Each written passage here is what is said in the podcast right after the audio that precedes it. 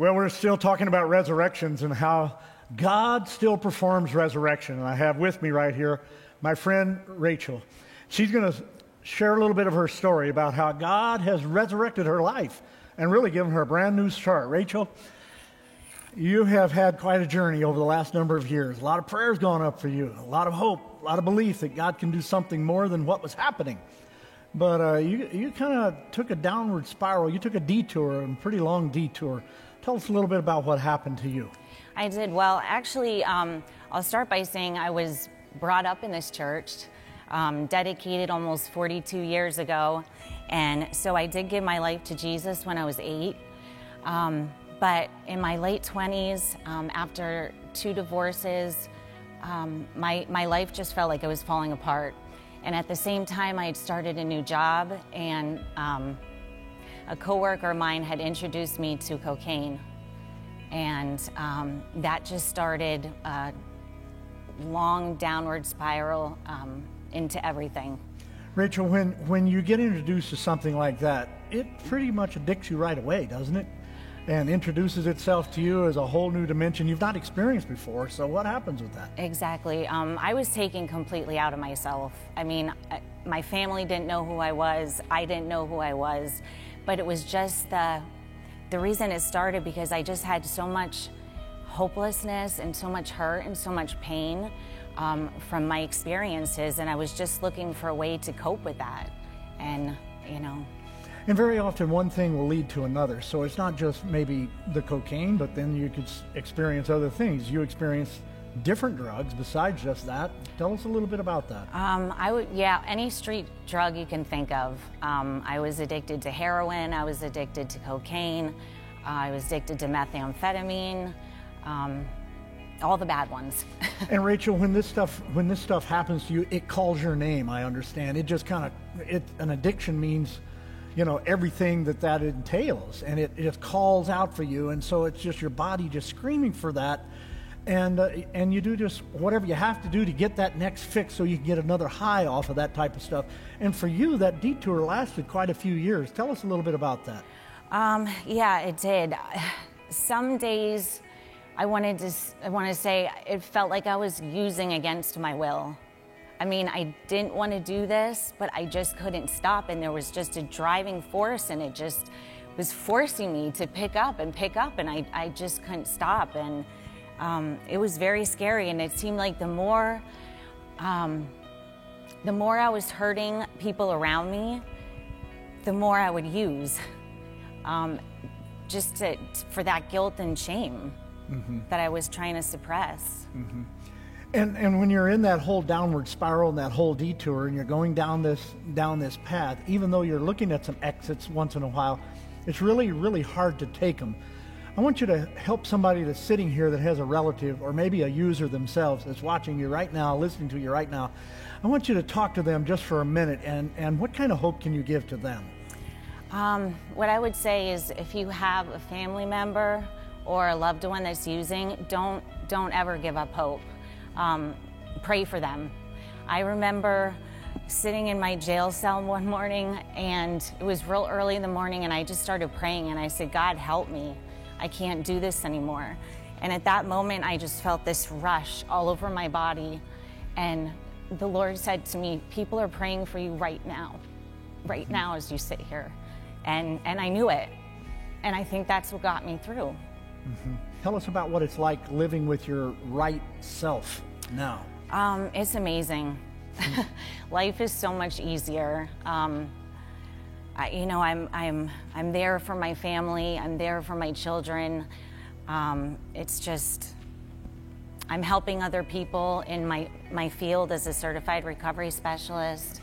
And um, tell us know, a little I, bit about this recovery specialist job that you're involved with now, or role that you're involved. Tell us a little bit about the recovery specialist role that you're in right now. So, a, a CRS is a person with lived experience that serves as an advocate, role model, mentor um, to people in, in all stages of recovery to achieve long lasting recovery. And where's that based out of? Um, so I work for a program called the HEROES program, It's uh, Housing Emergency Response to Opiates, and it's for the Northampton County Drug and Alcohol Division. Wow. Uh, And uh, somebody could probably hear me praying for a relative, a friend, and saying, please, you know, begging God, but they could reach out to that organization and probably find some hope there. Absolutely. Yeah. Yeah. And how helpful have you found that type of program to be for you? Um, well, helping other people is the way to go. And I mean, I, I feel like it would be um, almost a crime to not use my experience to help other people. Um, most of my clients, I mean, they call me, uh, they need to talk, they're having a bad day, um, they don't know what to do. And I just give them encouragement and say, you know, you can recover, you can do this. Tell us about God's role in your resurrection. Um, I couldn't have done this without God. Absolutely not. I mean, I don't even think I had the desire to, but that's the strange part of it is just that, you know, one day I just, he took the, the desire to want to use for me. Wow. I mean, he just literally just ripped it out of me. Wow. And I, I don't even, you know, Good. no turning back. That's awesome. Yeah. So Christ means what to you now? Ah. My Savior. He saved me. Wow. Rachel, tell us about a life verse or some scripture passage that God has spoken into your heart right now. Okay, so that would be in Deuteronomy chapter 30, verse 3. It states, The Lord your God will have compassion on you, and he'll restore your fortunes, and he'll bring you back from all the nations from which he scattered you. And I look at that as um, he scattered me, to, you know, to rehabs, to jail cells, but all in an attempt to save my life so that I can sit here today and talk about this. Powerful. He still provides resurrections. Let's hear it for Rachel. Rachel's a part of our congregation, and I thank God for the transformation. Many of us have prayed a lot of prayers for that family and for her specifically. And I thank God for the, for the hope that He gives. And you know, we played that today because we believe there are people that need to have that kind of hope given to them right now. And so you may be sitting here and just kind of wondering, man, is there hope for my family? Absolutely, there is. So don't give up and don't give up on the brink of a miracle. God still provides incredible miracles. You know, parenting is not for cowards. Did you know that? My goodness gracious, it is really not for cowards. As a matter of fact, back a number of years ago when we were in the other sanctuary, we had some people here and they were going to be speaking to us about they were going to be speaking to us about marriage. And then they started meddling, they started talking about parenting. And when they got off on the subject of parenting, I was really shocked and surprised at how willing to be transparent they were. But yet, I was so grateful later that they had been that transparent. You know, when you have a child, you don't get to go to the store and pick that child out, and it doesn't have a return policy on it. Not usually. You are stuck with what you get. And you get what you get. And they get the parents that they get. Can I get a witness in the house? So here you are with this unusual, maybe even odd match of parents and kids, and there they are. They're what you get. So when they were sharing so transparently in that marriage conference, I was absolutely amazed when he, a pastor, said, Yeah, said, we've had problems that have been so bad during the week. Sometime we've actually had the police at our house because we were going at it so bad. Gulp. And I said, Oh, Jesus, help us. And then he said I would have to get up and preach on Sunday as if everything was okay. You almost feel a little bit phony, and I listened to that and filed that away. And then I realized wait a minute. Pam and I are raising headache, hemorrhoid, and hernia, those three children we have. And they are ours. At least they come from her side. And uh, we have to raise them and raise them in a, a, amazing ways. And I realized that We were born in the era we were been born in, and the kids have been born into the world in which time they have been born. And here we all are trying to navigate through this thing called life. And we're trying to do our best, going to get a witness somewhere in a house. And we're not always that good because you don't have a stinking book to go with it, except you do. Except you do. Right here. Kind of a universal book. It kind of covers all cultures, all ages, and whatever child you have.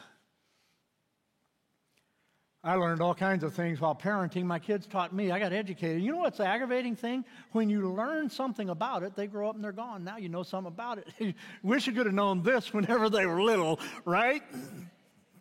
Thank you, Lola. Amen from Lola over here. She raised 10, she knows. And so it is amazing how this all works. You know, it's easy for us to sometimes parent from our moods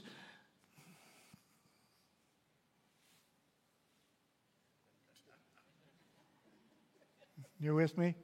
Don't, don't clock out. This is going to be an okay message before it's over. Um, sometimes we parent out of our emotions. Really, I don't know if that helps anything, does it? It only escalates. So, parenting isn't for cowards. Let's say it together. Parenting isn't for cowards. You didn't say it. Parenting isn't for cowards. At least that's what Moses' mother, Jochebed, found out. If you have your Bibles, please open to Hebrews chapter 11, starting at verse 23. We're going to journey through these verses. They're going to teach us some real, uh, real good insights because she had some very real choices to make. And by watching her make these choices, we have the courage to make the choices we're called to make because even in our day, parenting isn't for cowards. It's not for the timid. It's not for the faint of heart. They were in an unusual time, difficult time. The word was that any male born of the Hebrew race, they had to be put to death. If they didn't get them whenever they were just born, because the Egyptian ladies say, well, these, these uh, Hebrew kids are so strong, they're so strong, they just have those kids before we even have a chance to respond, so they're already here. Oh, if they're just so strong, well, we can't, we can't do that, and we're not going to stop them. So Pharaoh would say, well, put your people down by the Nile, and when your people are, are coming out at the Nile, they had the soldiers just go ahead and take care of them. And so the soldiers would seek to take care of the kids right there. And so there would be wailing near the place where there would be bathing, and there would be always a wary eye out for crocodiles that might be around. It was an unusual and even troubling time to be able to raise a child. But an important choice, number one, is this Jochebed re- recognized true potential in Moses. She recognizes true potential in Moses. Um, parents need to recognize that their child is a gift from God. Every time we dedicate a child here and, and we look at that child and look at that family, we will say that this child is a gift from God. And this is an amazing gift that God has chosen to give to your family. But they recognize he was no ordinary child. As a matter of fact, in Exodus chapter 2 and verse 2, the NIV puts it this way She knew he was a special baby. Acts chapter 7 and verse 22 puts it this way Moses was a beautiful child in God's eyes. So somehow, some way, they understood that this child was extraordinary. Now, he was going to have some challenges in his world. Of course, as a young child, to see whether he would even get to live or whether his life would be snuffed out. He had some real challenges. But something unusual and something beautiful, even though he has all kinds of problems. Stay with me here. Somebody needs this today. I don't know. Maybe somebody watching. Maybe, maybe someone sitting here. Maybe someone next service. Maybe someone in the other campuses, uh, someone in other venues here today. I don't know, out in the parking lot. Someone needs what I'm getting ready to say here. Even though he had some of his own challenges, he stuttered. He had a problem with anger. He struck the rock. He was mad. And even though he murdered, he thought he knew better than God. Even though he did this kind of thing, They look at their baby and know he's a special baby, a beautiful child in God's eyes. They look at their child and see that God has something bigger in mind than the failures that he has done. Aren't you glad for that?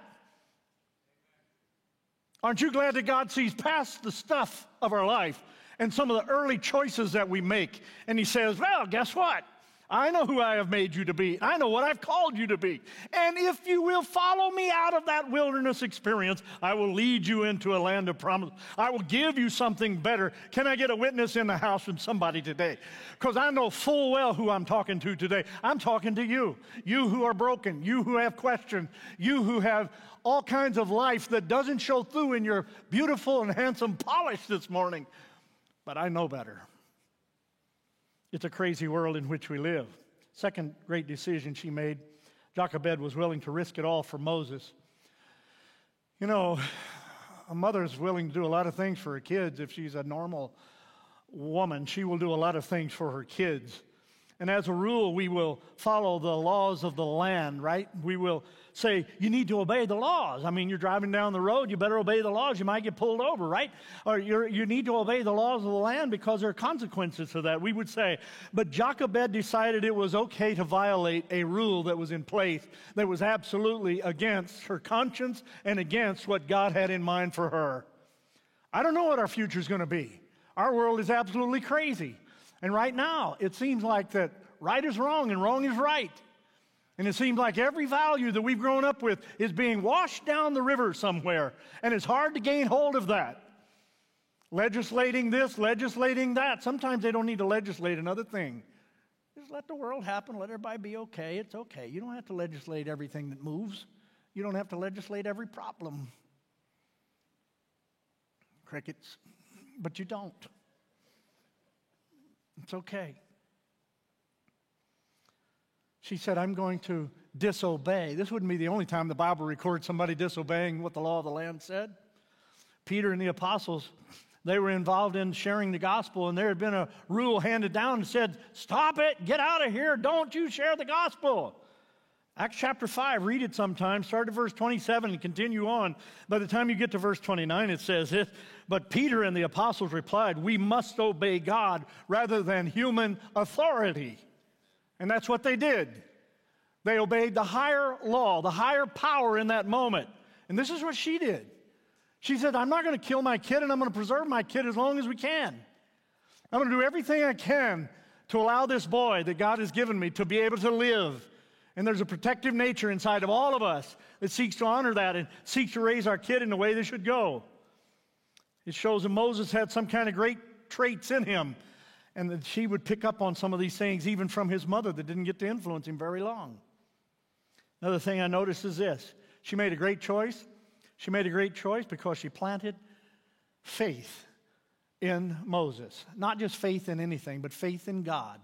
She planted that faith in Moses. And I think it's absolutely wonderful. Let me ask you a question. If you only had a little time to influence your grandchild, how would you do that? What would you do? If you only had a little while to influence your child, what would you do? What would you say to them? How would you help them? How would you coach them? If you only had a little while, not a long while, but a little while, what would you do? Would you do something of lasting value? Would you just coach them to a good college and a good career? Is that all you would do? There seems to be a high price on that in our culture today, doesn't there? Nothing wrong with that.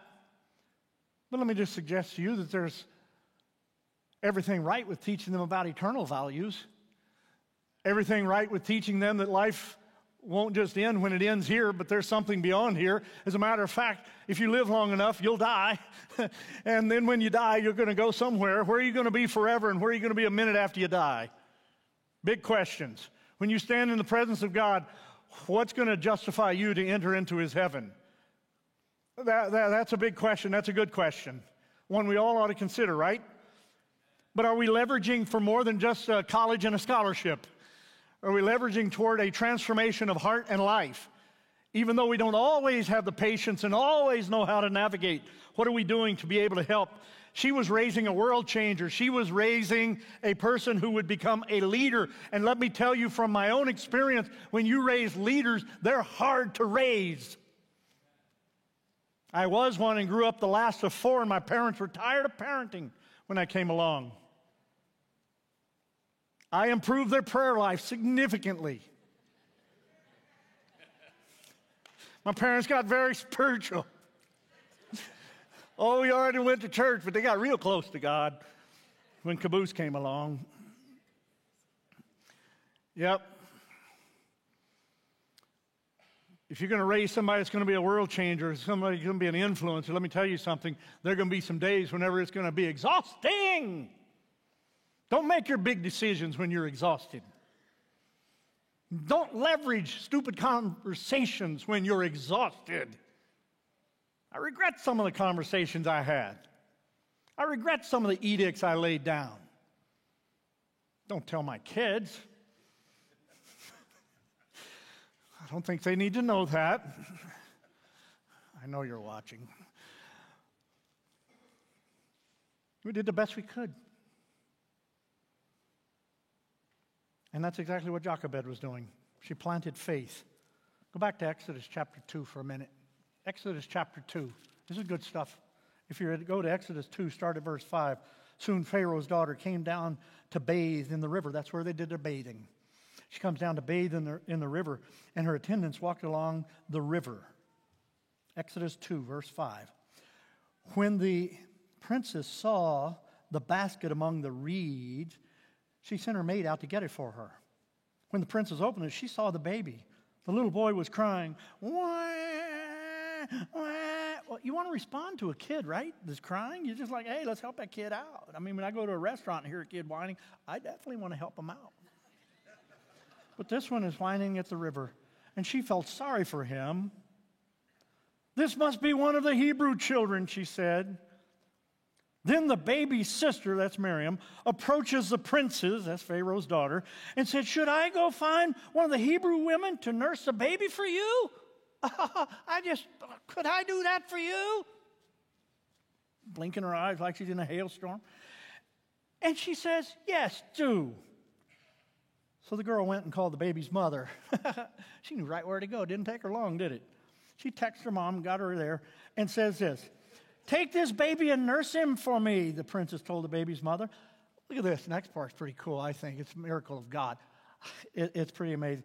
I will pay you for your help. I'll pay you to raise your own kid. Most kids cost. This one, wow, she had quite a deal going there.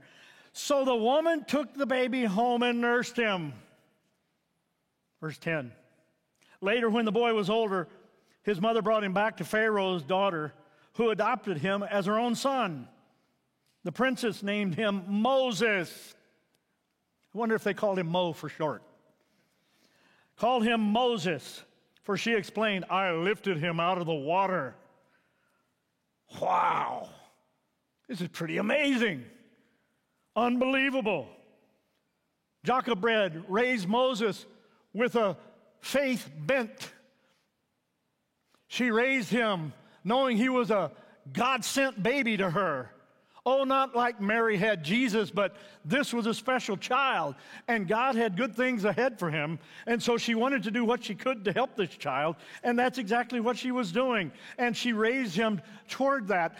And later on, as she got to influence him, I'm not sure if he came back home sometimes to just check in with his people, but when you go to verse 24 of our Hebrews 11 passage, it says some incredible things for us. One thing it says, he refused Pharaoh's house when he had a choice.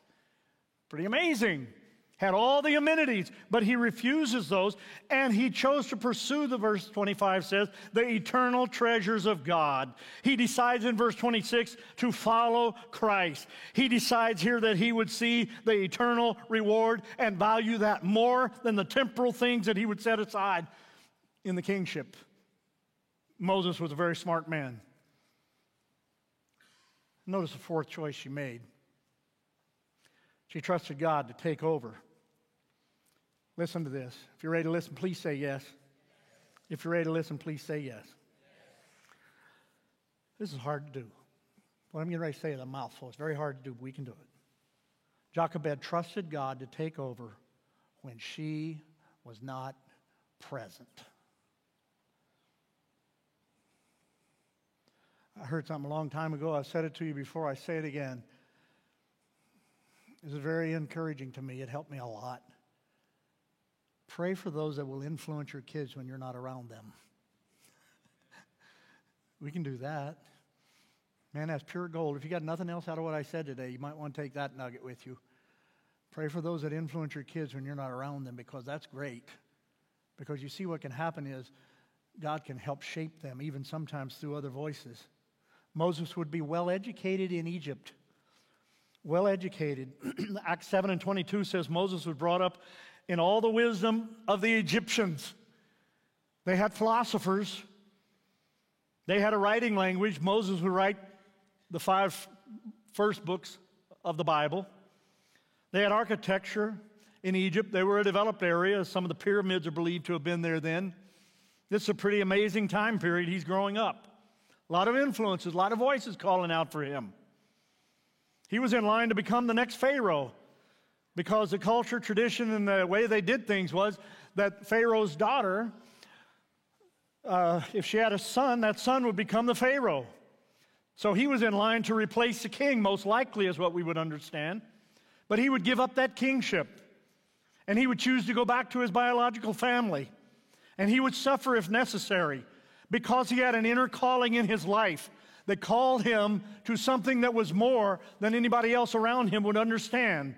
It was a calling from God that he had placed on his heart. Do you know what God's plan and purpose is for your life? Do you know how God wants you to live? Do you know what he wants you to do? He loves you today, and he wants you. And Moses was aware of God while he's growing up, even in Egypt. They had a polytheistic culture where they could believe in any God.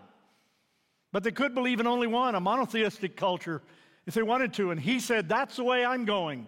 I've seen what my mom and my people have gone through, their servants, their slaves. And I understand the edict was to kill guys like me. And he says, No, I'm going to go with God. Aren't you glad he went with God? He decided he would go with God and he would change history. Let me pause for station identification. Dialing back in just for a, just for a second here. Somebody might need what I'm getting ready to say. So let me say this to you today. Some of you are every other weekend parents. You didn't get to this point by choice, but that's where you are. That's who you are. That's the life you live. That is your reality and the reality of your kid. Take heart. Moses will jockey back and forth. Some of you are foster parents and you're wondering about this kid. Take heart. Moses jockeyed back and forth between Pharaoh's house and his biological house. This is an amazing thing. Moses, Moses may not have known God personally, but he knew enough about God that he was inquisitive about it. So when he was out working with the sheep and the bush caught on fire, he says, Who are you? What is this? And wouldn't you know it, the bush was burning, and the voice of God speaks back out to him, and lo and behold, God speaks to him and wakes him up in his heart and in his mind and the thoughts that he could be a leader, that he could be an incredible person. And God looks past all of the stuff that he's done. Murder, he said. He looked past that. He looked past all of the anger issues he knew he would have. You ever, ever have anger issues? It's not fun. And God looked past all that kind of garbage of his life isn't it amazing? And he said, I still want you. that's, pretty, that's pretty incredible. Would you want Moses? I think we might have just said, well, huh, I don't know if, I don't know. Pretty amazing. Moses, one of the greatest leaders to ever live on this planet, was raised by a slave, his mother, and a princess who didn't worship God. That amazing? He was raised by two mothers biological mother and adoptive mother. Some of you don't have a good relationship with your kid, your child. Maybe you're estranged from them. You don't like it, you hate it, you don't know how to fix it, really. It's not easy to do. I know that feeling. It's tough. You kind of just have some distance, and it's not easy, it's awkward forever. Those things are tough. Those aren't fun. But what happens if you get your child back? Jochebed got her son back. What would happen if someday your kid would call and the prodigal would come home? Or the difference between would be worked out? Let's believe in some miracles. You've listened very kindly and patiently. I thank you for your kindness in this message today. I want to land with two conclusions. If you're ready to receive them, please wake up.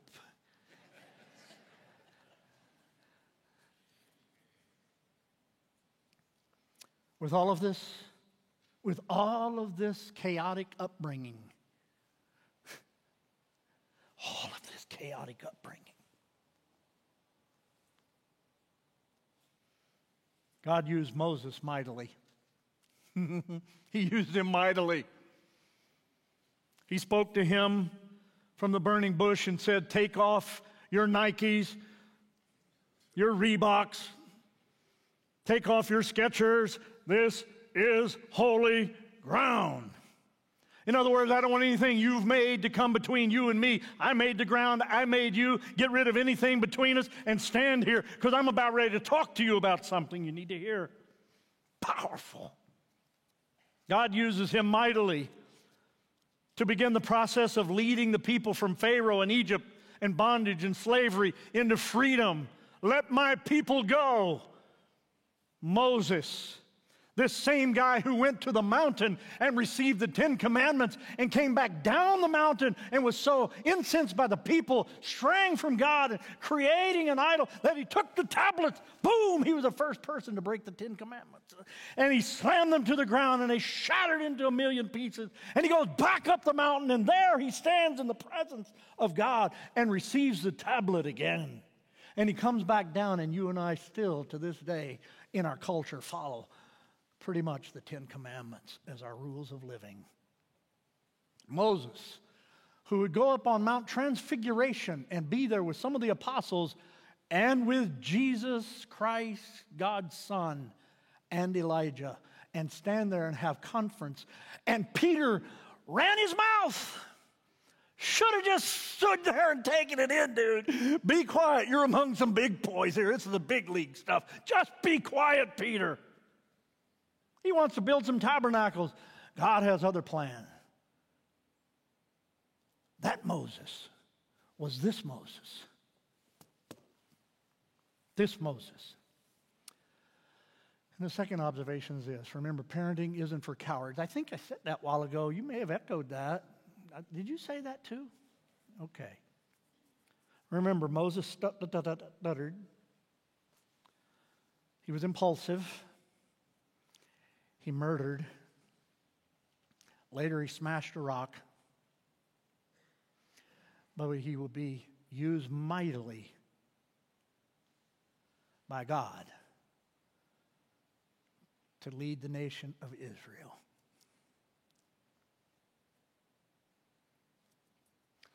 So, what's the conclusion? I think Jochebed would probably tell us this we're looking at Bible characters in this message series. I think she would say this Stand back just enough to give God room to work. Stand back just enough to give God room to work. It's on the screen. Can you read it with me? Stand just far enough back to give God room to work. That gives him breathing room, movement room, and it pulls your hands off. And it puts God's hands on. This is holy ground. We're standing on holy ground for the presence of the Lord just settled in this room right now.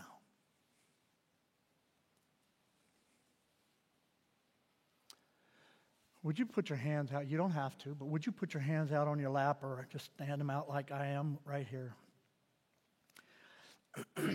Dear God, we release our families to you. We don't know what else to do, so we give them all to you. And as said in the Old Testament, when we don't know what to do, our eyes are on you. So take them and make them what you want them to be. In Jesus' name.